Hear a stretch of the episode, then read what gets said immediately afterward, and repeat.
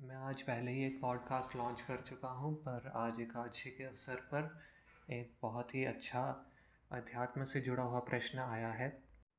What is perception of God एक तो God की परसेप्शन क्या है? पूरे वर्ल्ड के लिए ये पूछा है और फिर आगे पूछा है कि हम इंसानों के लिए एज एन इंडिविजुअल एक एक मनुष्य के लिए गॉड की क्या परसेप्शन है?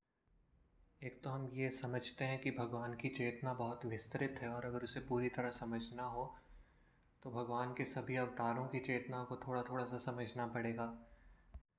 बहुत ही वास्ट सा टॉपिक है। तो सबसे पहले मैं आभार व्यक्त करना चाहूँगा पूरी पीठ के शंकराचार्य निश्चलानंद सरस्वती जी का और करपात्री जी महाराज, जिनकी book Linga and the great goddess मैं आजकल पढ़ रहा हूँ। और उससे पहली बार समझ आ रहा है कि शिव और शक्ति का जो मैस्कुलिन और फेमिनाइन कंपोनेंट है, उनका ब्रह्म से क्या संबंध है। संस्कृत में भी देखा जाए तो एक रोचक बात सामने आती है। पुलिंग, स्त्रीलिंग के आगे नपुंसक लिंग अलग से लिखा होता है। आजकल के कुछ विचारकों का ये मत हो गया है कि इससे हमें ये पता लगता है कि उस समय समलैंगिकता को सम्मान देने के लिए भाषा में ऐसा किया गया था। परंतु ऐसा नहीं है। मूलतः बात यह है कि हमारे देश की जो ज्ञान प्रणाली है, वो पहली ऐसी प्रणाली है जिसमें कॉन्शियसनेस चेतना और ब्रह्म जैसे विषय उठाए गए थे। और हमने ये रिकॉग्नाइज़ किया था कि ब्रह्म को कोई जेंडर की संज्ञा देना उचित नहीं है, इसलिए हमने उसके लिए अलग नपुंसक लिंग रखा।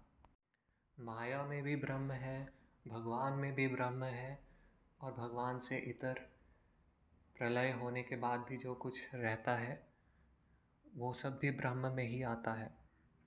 परंतु इसमें समस्या ये है कि ब्रह्म को हम गॉड कंसीडर नहीं कर सकते। गॉड की टेक्निकली एक एंटिटी है, उसकी एक आइडेंटिटी होनी चाहिए। तो इस रूप से ले देकर गॉड को हमारे संस्कृत के तीन टर्म्स, ईश्वर, परमात्मा और भगवान ये तीन मिलाकर के रिप्रेजेंट कर पाते हैं। तो ये तीनों क्या चीज़ हैं, ये समझेंगे? और इनको समझने के बाद इनकी हमारे जो परसेप्शन है, उसको समझने की कोशिश करेंगे आज के पॉडकास्ट में क्वांटम कॉन्शियसनेस का एपिसोड नंबर ट्वेंटी फोर भगवान की विचारधारा क्या है?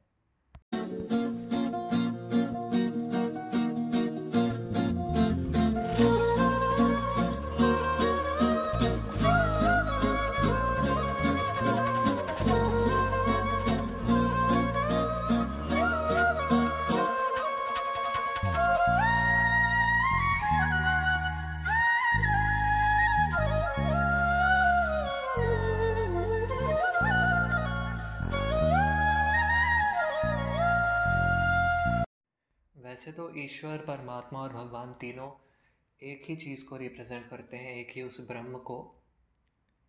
लेकिन हम फिर भी वार्तालाप में इनका इंटरचेंजेबल यूज़ नहीं कर सकते। वो काफ़ी इनएक्यूरेट हो जाएगा। आप कहेंगे कि ये तो बहुत कॉम्प्लिकेटेड सा सिस्टम बना दिया, ये क्या हो गया? मैं आपकी भावना को समझ सकता हूँ। और शायद इसीलिए ही एक अम्ब्रेला टर्म गॉड क्रिश्चियनिटी ने रखी और अल्लाह रख लिया इस्लाम वालों ने, क्योंकि वहाँ के लोगों की इतनी आईक्यू ही नहीं थी कि वो अलग अलग से इन चीज़ों को कंसिडर करें। क्वांटम कॉन्शियसनेस पे तभी तो सिर्फ़ और सिर्फ़ भारतीयों का अधिकार रहा है, और हमारा ही वो देश है जहाँ बुद्धिज़्म, जैनिज़्म जैसी संस्कृतियाँ संशोधित होती हैं, पहले से रिफाइंड होकर के बनती हैं और फिर उभर के आती हैं। अब्राहमिक रिलीजन यहाँ पे कभी रिफाइन नहीं हुए और इसीलिए समस्याएँ भी दिख रही हैं। जैसे कि एक समस्या अभी मैं दो मिनट में आपको समझा दूँगा। बहुत मज़ेदार आपको लगेगा। ईश्वर, ये जो शब्द है, ये आता है ईक्षण से। ईक्षण मतलब संकल्प शक्ति। ईश्वर शब्द जब भी आए तो उसका मतलब आप पावरफुलनेस से लो। नॉर्मली ज़िंदगी में भी क्या होता है? हम संकल्प लेते हैं कि हाँ आज मैं बाज़ार जाऊँगा और फिर जा आते हैं। जो बड़े लोग होते हैं, वो बड़े बड़े संकल्प लेते हैं और उन्हें पूरा करते हैं और उसी के आधार पर उन्हें और अधिक पावरफुल कहा जाता है। तो ईश्वर वो है जिसने ये ईक्षण किया कि मैं पूरे के पूरे संसार की रचना करूँगा और उसने की। तो इस आधार पे वो पावरफुल है। अब इस्लाम की क्या रोचक सी समस्या है वो समझाता हूँ। संकल्प का कुछ एक्सप्रेशन होना चाहिए, जैसे कोई लिख के संकल्प लेता है, कोई कह के तो हमने पूरा अच्छा खासा विज्ञान बनाया कि कैसे जो मूल संकल्प था, वो ओम रहा, उससे आगे संसार की संरचना हुई। कलयुग में बने हुए धर्म है, कलयुग से मेरा मतलब अभी हमारा जो, हमारी जो बुद्धि है, उसका हास हो गया है तो इसमें जैसे सिखिज़म बना तो इन्होंने सिंप्लीफाई किया कि ओमकार हुआ था शुरू में। कार मतलब जैसे जयकार होता है तो जयकार का मतलब होता है जय जय ऐसे नारे लगाना। तो इन्होंने कहा, ओम का कार हुआ था। इस्लाम ने आगे और सिंप्लीफाई कर रखा है। फायाकुन का कमांड चुन करके। ये कोई गुप्त शब्द नहीं है। फायाकुन का सीधे तौर पे मतलब ही होता है, हो जा। तो इनके कहने का मतलब है कि अल्लाह ने हो जा कहा और संसार हो गया। सुनने में सही लगता है। पर अब्राहमिक रिलीजन्स की एक मूल समस्या ये है कि ये पूरी तरह से पित्रिया, पितृसत्तात्मक है, यानी कि पेट्रियार्कल है। इन्होंने शक्ति को, संसार की जननी को कभी कंसीडर ही नहीं किया। सिर्फ़ और सिर्फ़ एक ही टर्म रखी अल्लाह जिसने कि संसार को बनाया। और ऐसे में ये ही एक बड़ा आइडियोलॉजिकल प्रश्न खड़ा हो जाता है कि अल्लाह ने ये जो हो जा कहा, ये किसको कहा? अगर आपके पास कोई बैठा हुआ आदमी हो तो तो आप उसको कहो कि हाँ खड़े हो जा। पर अल्लाह किसको कह रहा था? ये ओवर सिंप्लीफिकेशन का नतीजा है। पर बात अब ये है कि क्योंकि हमने ईश्वर को एक न्यूट्रल टर्म कोई एब्स्ट्रैक्ट सी चीज़ नहीं कंसीडर किया है तो ईश्वर कोई ऐसा नहीं है जो कि बहुत पावरफुल है और उसको कोई फ़र्क नहीं पड़ता कि दुनिया में क्या हो रहा है, जो होता है, होने दो। अगर हम पाप करते हैं तो हमारा नुकसान है। नहीं, ईश्वर पावरफुल है तो वो हमारा लीडर है। वो इस रूप से स्थापित है। जिस तरह एक अच्छा लीडर चाहता है कि टीम में मैं ही ना अकेला चमका रहूँ, बाकी लोग भी अच्छा करें, वैसे ही ईश्वर की भी इच्छा है। इसीलिए समय समय पर विष्णु अवतार होते रहते हैं, शिव अवतार होते रहते हैं। और शक्ति, जो जननी शक्ति है, वो भी बहुत रोचक है। एक तथ्य ध्यान में लाऊँगा। कि जैसे कृष्ण पैदा हुए, कृष्ण को अपने जीवन भर में कुछ दर्जन असुर राक्षस मिले, उन्होंने उनका संहार किया, कृष्ण बनकर ही। और इसी तरह राम को हज़ारों के हिसाब से राक्षस मिले, उन्होंने उन सब का संहार किया, और वो राम रहे। पर अगर आप देवी भागवतम जैसे ग्रंथों को पढ़ेंगे तो वहाँ पे ऐसा होता है कि अभी ये वाला असुर हुआ तो चंडी प्रकट हुई या फिर पैदा हुई। फिर ये वाला असुर आया, इसने संहार कर, इसने विनाश करना शुरू किया डिस्ट्रक्शन शुरू की। तो फिर अंबिका पैदा हुई, अंबिका प्रकट हुई। तो ये जो है, संसार में जो मैस्कुलिन और फेमिनाइन लव दिखाई देता है, जो पोलैरिटी दिखाई देती है, उसका ही रिप्रेजेंटेटिव है। एक पुरुष जो है, वो एज अ पिता क्या होता है और एज एन एम्प्लॉई एम्प्लॉयर क्या होता है? ये चीज़ें काफ़ी हद तक मिल रही होती हैं। उसकी एक ओवरऑल पर्सनैलिटी होती है जिसको वो कैरी करता है हर जगह। इसके विपरीत, एक माँ अपने बेटे से बहुत ही अलग तरीके से बिहेव करती है एज़ कंपेयर टू अपनी माँ से, अपनी सास से वगैरह वगैरह। तो ये ईश्वर का हमारे लिए प्रेम है कि जब वो हमारे लिए एक इमेज चुन लेता है कि हाँ कुछ लोग ऐसे होंगे जिन्हें कृष्ण एज एन ईष्ट देवता बहुत पसंद आएँगे। तो वो कृष्ण की एक इमेज बनाते हैं, एक पर्सनैलिटी डेवलप करते हैं और उसको मेंटेन रखते हैं। इसी तरह राम की एक मर्यादा पुरुषोत्तम की पर्सनैलिटी बनाते हैं, उसको रखते हैं। परंतु जब वो शक्ति बनकर आते हैं तो वो पूरी तरह माँ जैसा स्वभाव करते हैं तरह तरह के रूप लेते हैं। बल्कि एक जैसे एक माँ भी होती है, वो कितनी भावुक होती है। बच्चे से कभी गुस्सा हो जाती है तो अलग तरह का भाव बन जाता है, प्रसन्न होती है तो भी एकदम उस भाव में बह जाती है। इसी ही प्रकार से ये जो शक्ति वाली भगवती है, हम सब की, संसार की माँ है, ये मूल रूप से एक ही है। बस ये तरह तरह से भावों के कारण अपनी शक्तियों का अलग अलग तरह से संग्रह करके हमारे सामने अलग तरीके से प्रकाशित होती है। ईश्वर यदि चाहता तो वो एक ऐसा संसार बना सकता था जहाँ पे वो एक टायरेंट होता, एक मर्सिनरी होता और हम सबको तकलीफ़ पहुँचाता रहता। जैसे कि कई लोगों को कीड़े मकोड़े मारने में बहुत आनंद आता है। कई क्रिमिनल्स को वायलेंस देखने में ही मज़ा आता है। या फिर कुछ लोग ऐसे होते हैं जिन्हें मतलब बेसिकली नार्सिस्टिक होते हैं। उन्हें बस ये चाहिए होता है कोई उनकी दिन भर बैठ कर के तारीफ़ करता रहे। तो ईश्वर तो चाहते तो ऐसा ही क्षण कर लेते कि ऐसा संसार बने जहाँ पर सब उनका नाम जपे जा रहे हैं दिन भर, चौबीस घंटे। पर ईश्वर ने ऐसा नहीं किया क्योंकि ईश्वर हमसे प्रेम करते हैं और वो भी हमारा प्रेम चाहते हैं। आप ज़बरदस्ती से किसी के मुँह से भजन तो करा सकते हैं अपना, लेकिन ज़बरदस्ती उसके मन में प्रेम नहीं डाल सकते। तो ईश्वर इस संसार की सबसे पावरफुल चीज़ है जिसने अपनी सारी पावर्स को मिला जुला करके लगा के हम में इन्वेस्ट किया है। जिससे कि वो हमें प्रेम करता है और आशा करता है कि किसी दिन हम भी उसे प्रेम कर पाएँगे। दूसरा शब्द है भगवान। भगवान आता है भग से। भग जो शब्द है इसका भागने से या भाग्य से कोई भी लेना देना नहीं है। सबसे पहले ये बात मन से निकाल दो। भग जो है, वो वो क्षेत्र है जहाँ पर सारे कार्य प्रतिपादित होते हैं। क्षेत्र एरिया आप समझते हैं, ऐसा मान लो, ठीक है? वेदांतिक दृष्टि से भी ये सिंप्लीफाइड मीनिंग कार्य अगर समझना हो तो थोड़ा कॉम्प्लिकेटेड है। हमें लगता है कि जैसे मैं अभी बोल रहा हूँ तो बोलना मेरा कार्य है। तो मतलब अभी जो लाइव चल रहा है वो कार्य होता होगा। पर फिर देखा जाए कभी कभी हम, हमसे स्लैंग में निकल जाता है कि जैसे हमें लगता है कि ये यहाँ पे दूध किसी ने गिरा रखा है। तो हम बोलते हैं कि उस शैतान बच्चे का काम होगा, उसका कार्य होगा। ये स्लैंग नहीं है, ये दरअसल टेक्निकली भी करेक्ट है। जो चीज़ पास्ट में भी हुई हो और अभी हमें सामने दिखाई दे रही हो, उसको भी कार्य कह सकते हैं। तो उसी तरह ये जो हमें सामने फाइव एलिमेंट्स से बनी हुई सृष्टि दिखाई देती है, आकाश, वायु, अग्नि,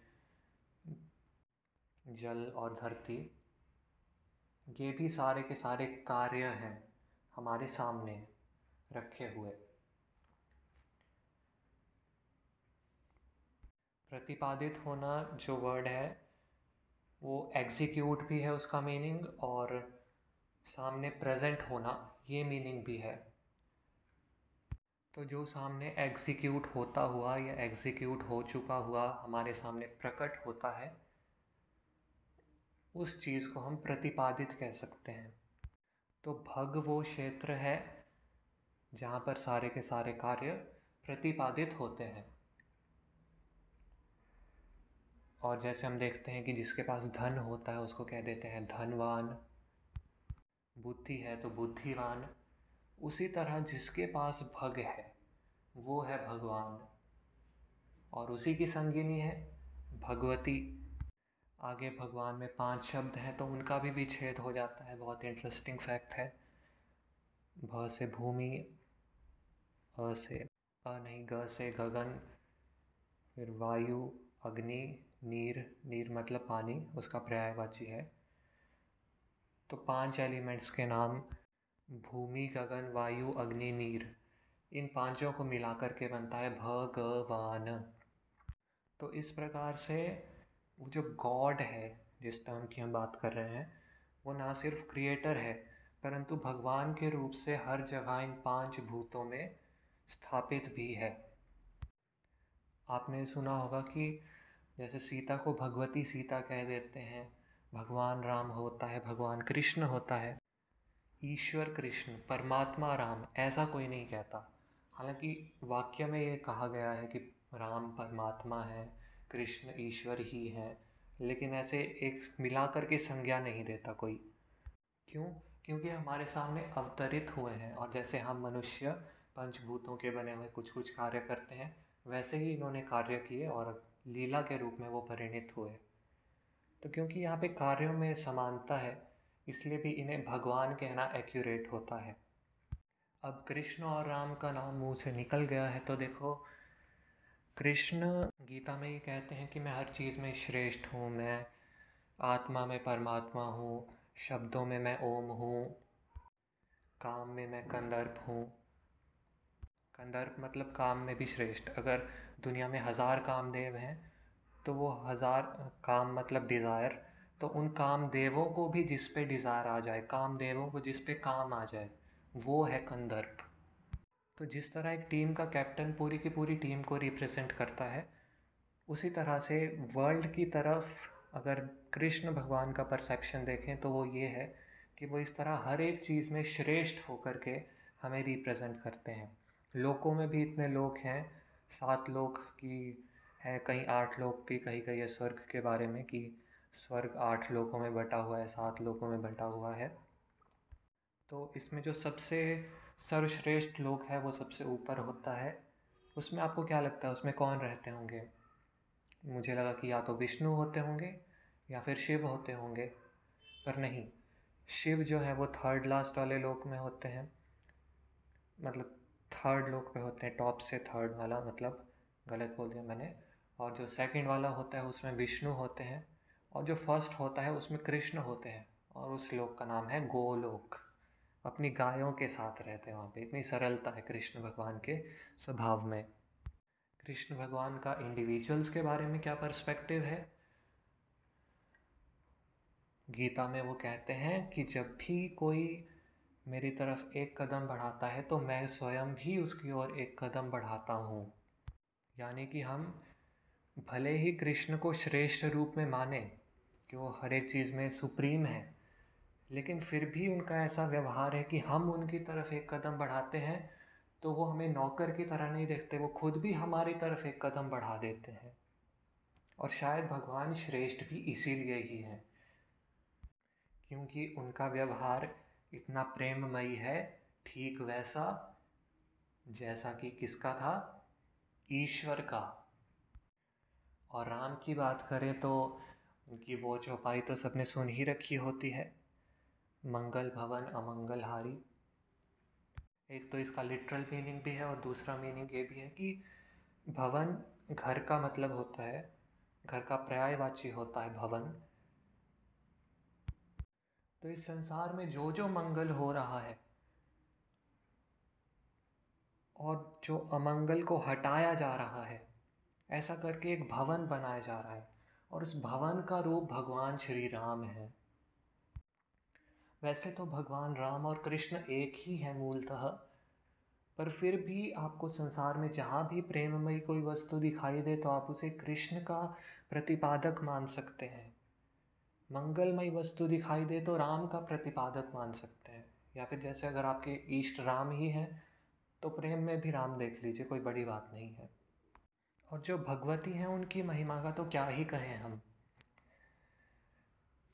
देखो, जैसे आपके पीछे किसी ने आग लगा दी है, आप उसे देख नहीं सकते मुड़ के, या फिर मान लो कि आप अंधे ही हो, आपको ताप महसूस हो रहा है तो आप क्या कहोगे कि ये अग्नि है मेरी पीठ पे? नहीं, आप कहोगे कि मुझे अग्नि की शक्ति महसूस हो रही है। तो इस तरह से शक्ति और जो मूल पदार्थ है, उसमें भेद है।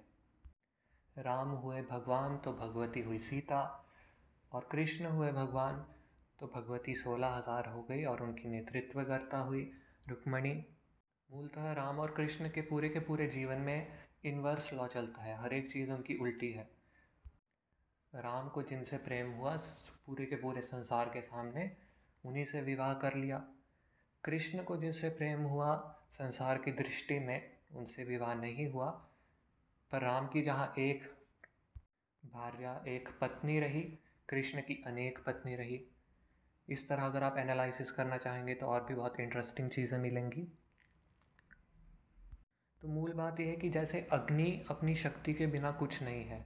अग्नि को अगर आप ऐसे छू के उड़ा दो, उससे आपको कोई ताप ही महसूस ना हो तो आप कहोगे कि ये तो कुछ भी नहीं है। इसमें कोई महिमा ही नहीं है। उसी ही प्रकार से जब भगवती ना हो तो भगवान की भी कोई लीला सार्थक नहीं हो सकती। इतना भारी महत्व है भगवती का। अब्राहमिक रिलीजन्स इसे कंसिडर नहीं कर सकते क्योंकि उन्होंने जब पाँच भूतों में नहीं होना माना, उसी कारण से तो ये मूर्ति पूजा के भी विरुद्ध रहे। इनमें से हालाँकि कुछ लोग ये भी मानते हैं कि अल्लाह हर जगह है, क्राइस्ट हर जगह है। तो मैंने इनसे बात करके देखी कि ऐसा कैसे हो सकता है कि आपने ये भी कहा कि अल्लाह सेवन्थ हेवन में है। जैसे हमारे सात स्वर्ग की थ्योरी है, वो भी इन्होंने लिया है सेवन्थ हेवन पर आप उसके साथ ही कह रहे हो कि अल्लाह हर जगह है। तो इन्होंने कहा कि जैसे कि एक कमरे में एक बल्ब हो, उसको जला दें तो फिर पूरा का पूरा कमरा प्रकाशित हो जाता है। और ऐसा होने पे आप ये नहीं कह सकते कि प्रकाश सिर्फ़ और सिर्फ़ बल्ब में है। आपको ये कहना पड़ेगा कि पूरे के पूरे कमरे में है। उसी प्रकार अल्लाह की एग्जिस्टेंस है। इस चीज़ को फैक्चुअली मैं एक्यूरेट मानता हूँ। अद्वैत वेदांत के हिसाब से भी ठीक ही बैठती है मूलतः तो। पर फिर भी देखो, अभी हमने इतनी सुंदर सुंदर बातें की, कृष्ण के बारे में, राम के बारे में और भगवतियों के बारे में। उससे बेचारे ये लोग वंचित रह रहे हैं। हालाँकि ईश्वर को अगर निर्गुण भी माने, हम में से भी, अपने लोग भी माने, तब भी वो निर्गुण ईश्वर में भगवान का प्रेम, वो बल्ब वाले एग्ज़ाम्पल से वैसे मान सकते हैं। ये बात सही है। फिर आ गया हमारा आखिरी शब्द, परमात्मा। आत्मा की हमें कुछ हद तक अंडरस्टैंडिंग है और परमात्मा जो आत्मा में सबसे ऊपर हो। तो आप कहेंगे, ये तो ईश्वर जैसा हो गया, बस आत्मा की रेफरेंस दे दिया आपने पूरे संसार की जगह। तो एग्जैक्टली exactly ऐसा नहीं है। परमात्मा को आप आत्मा से अलग ना मानो। आत्मा परमात्मा का अंश है। जैसे समुद्र है, उससे हमने थोड़ा पानी का एक गिलास निकाल लिया।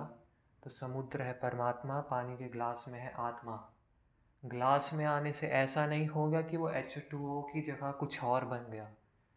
रहा तो वो भी समुद्र के जल के समान ही। तो जब मैं परमात्मा कहूँ तो आप उसे क्रिएटर के रूप में ना देखो। हालाँकि आई रिपीट कि परमात्मा, भगवान और ईश्वर तीनों मूलतः एक ही हैं, लेकिन ग्रामेटिकल तौर पर ये तीन अलग टर्म्स हैं। जैसे कि अगर मेरी माँ मुझे बेटा न कहकर भाई कहने लग जाए तो वो प्रॉब्लम होगी। कुछ वैसा सा मामला है। ये तो हम सब मानते हैं कि दुनिया में हमें आसानी से मैटर दिखाई देता है। मैटर क्या है मूलतः? एनर्जी है। उसके अंदर एटम्स हैं, वो अलग अलग काइनेटिक एनर्जी से फ्लक्चुएट कर रहे हैं। एटम्स के अंदर इलेक्ट्रॉन्स वगैरह भी ऐसे ही इधर उधर हो रहे हैं। और इलेक्ट्रॉन्स प्रोटॉन्स के भी हम अंदर घुस जाएँ तो हमें क्वार्क्स मिल जाएँगे। क्वार्क्स और कुछ नहीं, बल्कि वाइब्रेशंस हैं। और वाइब्रेशन इस सिनोनिम पर्यायवाची है एनर्जी का। तो मैटर एनर्जी ही है। एनर्जी का वो रूप जो हमें दिखाई देता है, वो मैटर है। पर एनर्जी के भी अंदर ऐसा क्या है? एनर्जी के पीछे क्या है? एनर्जी के पीछे है कॉन्शियसनेस चेतना। क्योंकि कॉन्शियसनेस नहीं है, तब तो इस संसार में कोई परसेप्शन ही नहीं है। गीता में तीन प्रकार के चक्षु बताए गए हैं। एक तो हमारी जो साधारण आँखें हैं वो, उससे हम मैटर को देख पाते हैं। पर अगर हमारी चक्षु नहीं हुए, हमारे पास चेतना नहीं हुई तो हम मैटर को नहीं देखेंगे। मैटर नहीं है तो फिर एनर्जी के होने ना होने का भी क्या फ़र्क पड़ता है? फिर दूसरा चक्षु गीता में बताया गया है, दिव्य चक्षु, वो जिससे कि महाभारत का युद्ध देखा गया था। मतलब सुपर नेचुरल एक्टिविटीज़ जिससे देखी जाती हैं। यहाँ तक कि जो हम रात को सपने देखते हैं, वो भी दिव्य चक्षु से देखे जाते हैं। मतलब ऐसा नहीं है कि आपका उस पर अधिकार ही नहीं है। बात बस ये है कि आपको ज्ञान नहीं है अपने दिव्य चक्षुओं की शक्तियों का। और इस ज्ञान को गुप्त रखने के लिए ही मूलतः आपको जो सपने आते हैं, वो आपको भूल जाया करते हैं। ये प्रकृति की व्यवस्था है। इसी तरह स्लीप में हमारी स्वप्न के भी बाद एक स्टेट आती है, जिसमें हम सपने भी परसीव नहीं कर रहे होते। उसमें हमारी आत्मा पूरी तरह से आनंद में होती है। बायोलॉजिकली देखा जाए तो हमारी बॉडी पूरी की तरह, पूरी की पूरी तरह प्लेजर की स्टेट में होती है। हमारा जो हाइपोथेसिस है कि आत्मा सत्यचित आनंद रूप है वो ही यहाँ पे होता है, हम कहते हैं कि हम, हमारी आत्मा तीसरे चक्षु का प्रयोग करके, ज्ञान चक्षु का प्रयोग करके परमात्मा से मिलन कर रही होती है इस समय। और परमात्मा भी सत्यचित आनंद है, आत्मा भी सत्यचित आनंद है। क्योंकि ये तो कहा ही था कि जैसे समुद्र से पानी निकाल दो, तब भी एच ही रहेगा। तो सत्यचित आनंद परमात्मा का ही अंश सत्यचित आनंद आत्मा है। तो साइंस भी इसको एक्सेप्ट करती ही है और हमारी जो थ्योरी है, वो भी फिट होती है लॉजिकली और जिस तरह स्वप्न में मैंने प्रकृति की व्यवस्था बताई कि दिव्य चक्षुओं से देखी हुई चीज़ हम बहुत जल्दी भूल जाते हैं या फिर आधी अधूरी याद रहती है, प्रत्यक्ष चक्षुओं से देखी हुई चीज़ तो हमें याद रहती है नॉर्मल जो मुझे सामने दिखाई दे रहा है टीवी पे, वो याद रहेगा ही. पर ये जो आत्मा का परमात्मा से मिलन है, ये दिव्य चक्षुओं से भी अधिक सूक्ष्म होने के कारण हमें पूरी तरह से ही भूल जाता है। ये है प्रकृति की व्यवस्था। तो मतलब हम चाहे आत्मा के सिद्धांत में ना माने, चाहे हम ये भी ना माने कि भगवान होता है या नहीं होता है, तब भी हमसे छुप छुप करके हर रोज़, हर एक रात को आत्मा परमात्मा से प्रेम व्यक्त करती ही है। पर क्या परमात्मा भी इसी रूप से प्रेम करता होगा? कहीं उसमें सुपीरियॉरिटी कॉम्प्लेक्स तो नहीं? कि मैं तो बहुत बड़ा हूँ और ये तो मेरा छोटा सा है, क्या रखा है इसमें? अच्छा हाँ कृष्ण के बारे में एक और बात। भगवान श्री कृष्ण ने गीता में ये तक कह रखा है कि मैं आप सबके हृदय में बैठा हुआ हूँ। और यही चीज़ और अन्य ग्रंथों में भी और भगवानों ने भी कही है। पर आगे फिर बहुत रोचक रूप से ये भी तथ्य प्रकट है कि हम सब के हृदय में है भगवान श्री कृष्ण या फिर विष्णु और उनके हृदय में है लक्ष्मी। अगली बार आपको कहे कोई कि धर्म रोमांटिक नहीं हुआ करते तो उन्हें हमारे हिंदू धर्म के बारे में बता देना। खैर, एक बात बताओ कि कृष्ण के, कृष्ण एक अंश है हमारे अंदर, एक बड़ा सा अंश है मतलब और कृष्ण का छोटा सा हृदय होता होगा तो उसके अंदर छोटी सी लक्ष्मी जी होती होंगी। तो क्या लक्ष्मी के छोटेपन के कारण ऐसा होगा कि कृष्ण भगवान उनसे प्रेम नहीं करेंगे? नहीं। लक्ष्मी जी को छोटे रूप में अपने हृदय में छुपा करके रखते हैं क्योंकि वो बहुत पवित्र हैं। जिस प्रकार एक पुरुष की टेंडेंसी होती है कि उसे प्रेम हो और मैं पोजेसिवनेस की बात नहीं कर रहा हूँ, मैं सच्चे प्रेम की भी बात कर रहा हूँ। उसमें भी ऐसा होता है कि पुरुष में टेंडेंसी आ जाती है कि मेरी जो स्त्री है, उसको मैं कुछ हद तक बाकी पुरुषों से थोड़ा अलग करके रखूँ। वैसे ही ये प्रकृति में हर जगह दिखाई देता है कि भगवान श्री कृष्ण लक्ष्मी को अलग करके रखते हैं। और राधा का तो ऐसा है कि उनका कई ग्रंथों में नाम ही नहीं आने दिया है। क्यों? ताकि राधा की तरफ़ जो हमारे ज्ञान चक्षु हैं, वो भी सबके ना खुल पाए। राधा को वेदों में नहीं रखा गया, क्योंकि राधा ज्ञान से जानने योग्य ना हो।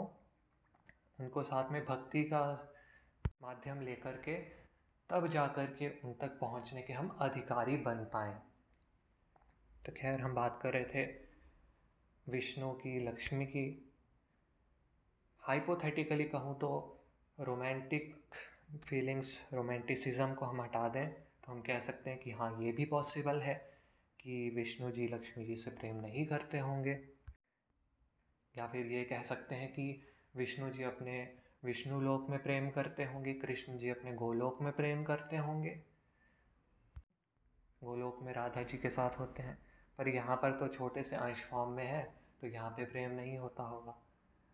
तो भाई आप एक साधारण सा अपनी ज़िंदगी का सिद्धांत देख लो। आपके पैर की छोटी उंगली बहुत छोटी होती है, बहुत माइनर सा अंश होता है। अगर वो आपके पास ना भी हो, तब भी आप लगभग चल ही लोगे, कोई बहुत बड़ी डिफ़ॉर्मिटी नहीं आएगी। लेकिन उस पर बिच्छू अगर कोई काट जाए तो फिर वो सबसे मुख्य चीज़ बन जाती है आपकी। क्यों? वो तो छोटी है, ऐसा क्यों हुआ?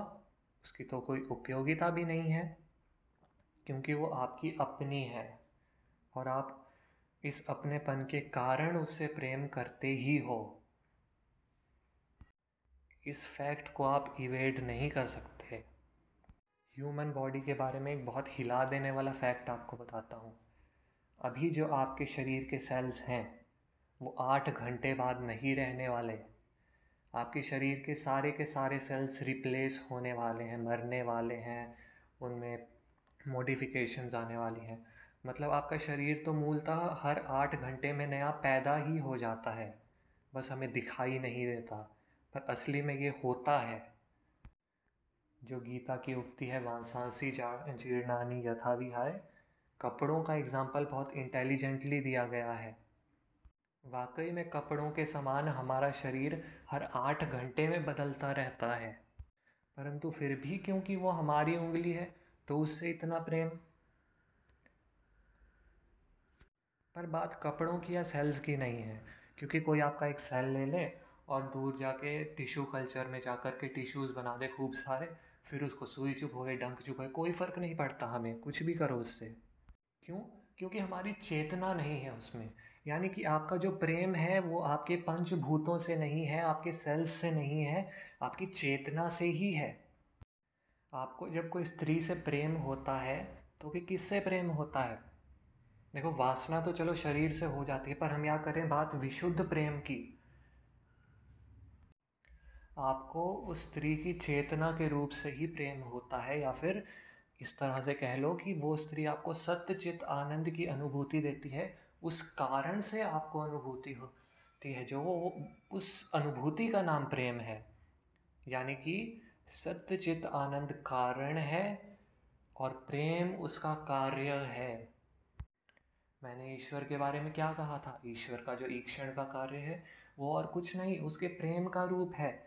तो आप इस उक्ति से भी देख लो कि उस स्त्री से मिलने वाला सत्य सत्यचित्त आनंद जो कारण है, वो ही कार्य के रूप में प्रेम बन रहा है। अब जो लोग क्वांटम कॉन्शियसनेस के पॉडकास्ट नहीं सुनते सत्यचित आनंद का क्या मतलब है, ये समझा देते हैं। सत्य माने ट्रुथ चित्त माने चेतना, आनंद तो प्लेजर है ही।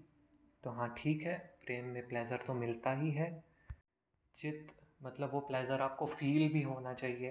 अगर कोई प्लेज़र बस एग्जिस्ट करता है इस दुनिया के किसी कोने में, आपको फील नहीं हो रहा तो क्या फ़र्क पड़ता है? जैसे कि आप किसी दुकानदार के पास जाओ, गन्ने का रस बेचने वाले को, के पास जाओ, और वो बस बातें करता चला जाए कि हाँ मेरे पास गन्ने हैं, बहुत अच्छे हैं, चीनी से भी मीठा रस बनता है। बस गन्ने का रस ना पिलाए, बातें इधर उधर की करता रहे। तो उसमें शुरू में सुन सुन के आपको मन में तो आनंद आएगा, पर आपकी जीभ को कोई आनंद नहीं आएगा और मन का आनंद भी थोड़ी देर में फिर उड़ जाएगा। क्यों? क्योंकि आनंद की जो वस्तु है वो आपकी चेतना पे नहीं आ सकी, चित्त पर नहीं आ सकी। और सत्य का मीनिंग है एक्सप्रेशन प्रेम हमेशा एक्सप्रेस नहीं हो पाता, पर प्रेम तब भी होता है आप ये एक आर्ग्यूमेंट दे सकते हो। तो देखो, हमने सत्य को एक्सप्रेशन कहा। ये नहीं कहा कि एक्सप्रेशन सामने ही होगा। भगवान से जब हम प्रेम करते हैं तो भगवान हमें लाइव दिखाई भी नहीं देते। परंतु फिर भी हम अपनी तरफ़ से जो भक्ति करते रहते हैं, ये जो महान भक्ति योग है एक पूरा का पूरा सत्य ही है हमारी ओर से। तो इसका मतलब क्या हुआ? हम सामने वाले मनुष्य से प्रेम ही इसलिए करते हैं क्योंकि वो सत्यचित आनंद रूप हमें प्रतीत होता है। और मूर्ति पूजा अलग अलग इष्ट बनाने का विधान भी इसलिए है कि भाई मुझे लक्ष्मी माता से ज़्यादा जुड़ाव होता है तो मैंने उन्हें इष्ट देवी माना है। क्यों? क्योंकि वो मुझे अपने सत्यचित आनंद की अनुभूति सबसे अच्छे से कराती हैं। मैंने इस बेसिस पे नहीं चुना कि मैंने देखा कि लक्ष्मी माता तो बहुत सुप्रीम है वगैरह वगैरह तो मैं इनको चुनूँगा। नहीं, मुझे वो हृदय से पसंद आई, इसलिए मैंने इष्ट देवी उनको चुना। ये हमारे धर्म की सुंदरता है। और सत्यचित्त आनंद क्या है मूल रूप से? और कुछ नहीं, आत्मा ही है। और आत्मा क्या है? परमात्मा का अंश। परमात्मा भी है सत्यचित्त आनंद। और हमारी जो थ्योरी है सुषुप्ति अवस्था के बारे में, जो स्वप्न के बाद अवस्था आती है जिसमें हमारे सारे प्रेम वाले, आनंद वाले हॉर्मोन्स रिलीज़ हुआ करते हैं। वो भी क्या है? सत्यचित आनंद की अवस्था है। इतना कुछ कह दिया है तो शायद अब मुझे अलग से इसमें कंक्लूज़न देने की ज़रूरत भी नहीं है कि परमात्मा का हमारी ओर प्रेम कितना ज़्यादा होता होगा। ईश्वर का प्रेम तो हमने कह ही दिया, परमात्मा का भी। और भगवान का भी अलग अलग राम कृष्ण के रूप में प्रेम है ही है। तो मतलब परसेप्शन तो ओवरऑल मिला जुला करके प्रेम ही बनती है। और पर परसेप्शन एक इंटरेस्टिंग वर्ड है, आप में से कुछ लोगों को ठीक से समझ नहीं होगी। शायद जिन्होंने पूछा है, उनको भी ठीक से समझ ना हो। देखो, श्रद्धा और विश्वास तो अलग चीज़ें होती हैं। हम सिनोनिम यूज़ कर लेते हैं, पर है नहीं। जैसे कि मैंने अपनी आँखों से कोई मर्डर होता हुआ देखा है। चलो छोड़ो शुभ दिन है, कुछ अच्छी बात करते हैं। मैंने अपनी आँखों से क्या देखा है? मैंने अपने पिताजी को बहुत मेहनत करते हुए देखा है। तो क्या है? मेरे मन में ये विश्वास है कि अगर मुझे कोई ज़रूरत पड़ी तो कल को पिताजी मेरे लिए अच्छा काम करेंगे, मेरा सपोर्ट करेंगे। ये मेरा विश्वास है। क्या मेरी जो आँखों देखी है, उसके बेस पर है? पर भगवान को हम डायरेक्ट आँखों से नहीं देखते। ज्ञान से, भक्ति से अनुभव करते हैं और अनुमान प्रमाण आदि होते हैं भगवान को समझने के लिए। अनुमान प्रमाण होता है जैसे कि हमने कहीं पे धुआँ उठता हुआ देख लिया तो हमने ये मान लिया कि अच्छा नीचे अग्नि होती होगी। जैसे कि पहाड़ों में आग लगती है, शुरू शुरू में बस धुआँ धुआँ दिखता है, आग नहीं दिखती। तो हम धुआँ देख के ही मान लेते हैं कि भाई आग लग गई अब कुछ करना पड़ेगा। ये चीज़ होती है परसेप्शन मूलतः भगवान हम पे विश्वास करते हैं हमारे एग्जिस्टेंस में, क्योंकि भगवान की चेतना इतनी विशाल है कि वो हमें डायरेक्टली परसीव कर सकते हैं। हालाँकि ये तो हम लोग हैं जिन्हें भगवान को परसेप्शन के मार्ग से जानना पड़ता है। सिद्धांत रूप में कहूँ तो एक मनुष्य से प्रेम करना आसान होता है, फिर उसकी फिर उससे थोड़ा मुश्किल होता है, मूर्ति से प्रेम करना, ईष्ट से प्रेम करना। पर अभी मैं आपको जैसे निर्गुण ब्रह्म के बारे में बताने लग जाऊँ, ब्रह्म के कोई गुण नहीं है, हर जगह है, ये, वो, आपको उससे कोई प्रेम ही नहीं होगा। और इसीलिए क्रिश्चियनिटी वगैरह ने भी जब देखा कि हमें एक भगवान रखा है, रखना है तो भले ही इनके फाउंडर्स को ब्रह्म की समझ रही भी हो बेनिफिट ऑफ़ डाउट दे दिया कि तुम्हें समझ होती होगी, पर तब भी उन्होंने गॉड को एंटिटी माना, क्योंकि अगर वो हर जगह जा कर के बताते कि ऐसा हमारा भगवान है तो उनका रिलीजन की दुकान कभी चल नहीं पाती मतलब जो हमें विश्वास वाली चीज़ है डायरेक्ट इन्फेरेंस वाली चीज़ें हैं, उनसे प्रेम करना थोड़ा सरल होता है। परसेप्शन से, श्रद्धा के आधार पर प्रेम करने की तुलना में। लेकिन फिर भी हम में से काफ़ी लोग कितने अच्छे से भगवान से प्रेम कर पाते हैं। और पॉडकास्ट काफ़ी लंबा हो गया है। राधा सुधा निधि सीरीज़ है हमारी। उसके बारे में भी काफ़ी लोग कहते हैं कि उन्हें सुन कर के लगता है कि जैसे राधा कृष्ण की वास्तविकता में ही उन्हें अनुभूति हो गई। ये मेरा सौभाग्य है। आप लोगों की मुझ पे श्रद्धा है, जिस कारण से आप मेरे शब्दों पे इतना ध्यान देते हैं। हमने आज कृष्ण के एज भगवान प्रेम की बात कर ली। राधा के बारे में जानना हो तो सीरीज़ को सुन लेना। खैर बात में ये कर रहा था कि जो डायरेक्टली दिखता है, उससे प्रेम करना अधिक सरल होता है। तो इसका मतलब हम जैसे भगवान से, भगवान का थोड़ा थोड़ा ज्ञान लेकर के हवा में प्रेम करते हैं, उसकी तुलना में भगवान का हमारे लिए प्रेम कितना विशाल होता होगा। सोचो, और इतना ही नहीं।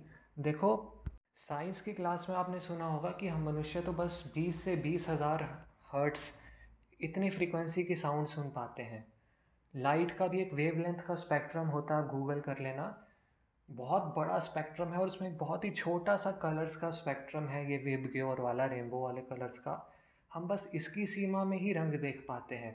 हमें जैसे कि हॉस्पिटल में एक्सरे मशीन होती है इंफ्रा रेड रेज होती हैं, वो सब तो हमें दिखाई ही नहीं देती अल्ट्रासाउंड नहीं दिखाई देती, पर ये एग्जिस्ट करती हैं।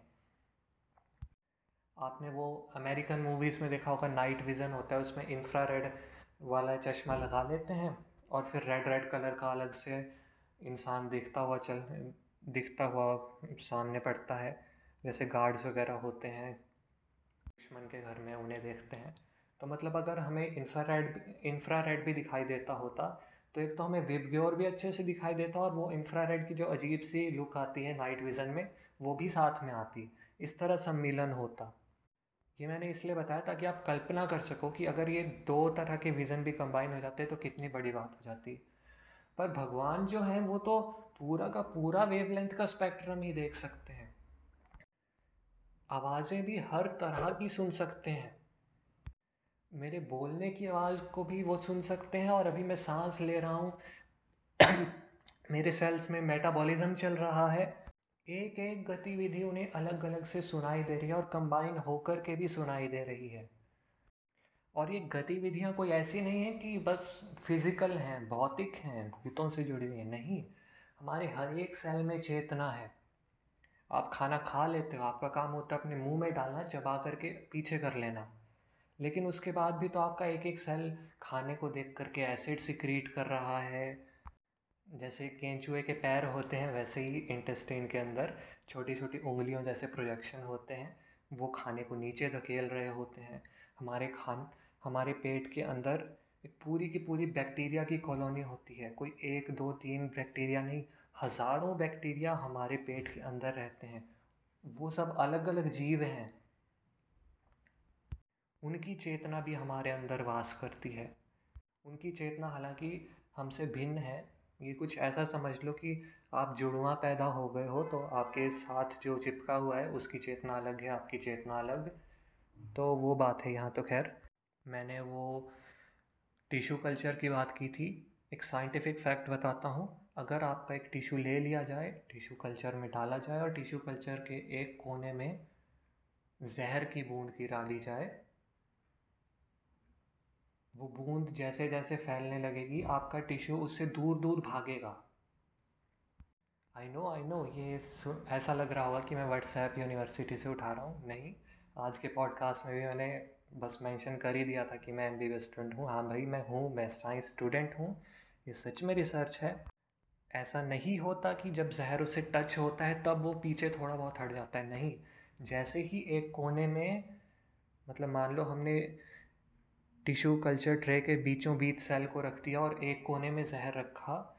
तो जैसे ही हमने कोने में जहर रखा, उससे उल्टे कोने की तरफ़, तभी के तभी उसी ही मूवमेंट में भागने लग जाता है टिशू इससे क्या पता लगता है?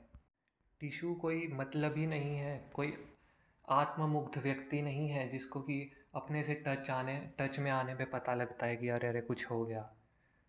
टिशू तो जब टिशू कल्चर में पड़ता है तो वो पूरे के पूरे कल्चर से ही कांटेक्ट में आ जाता है।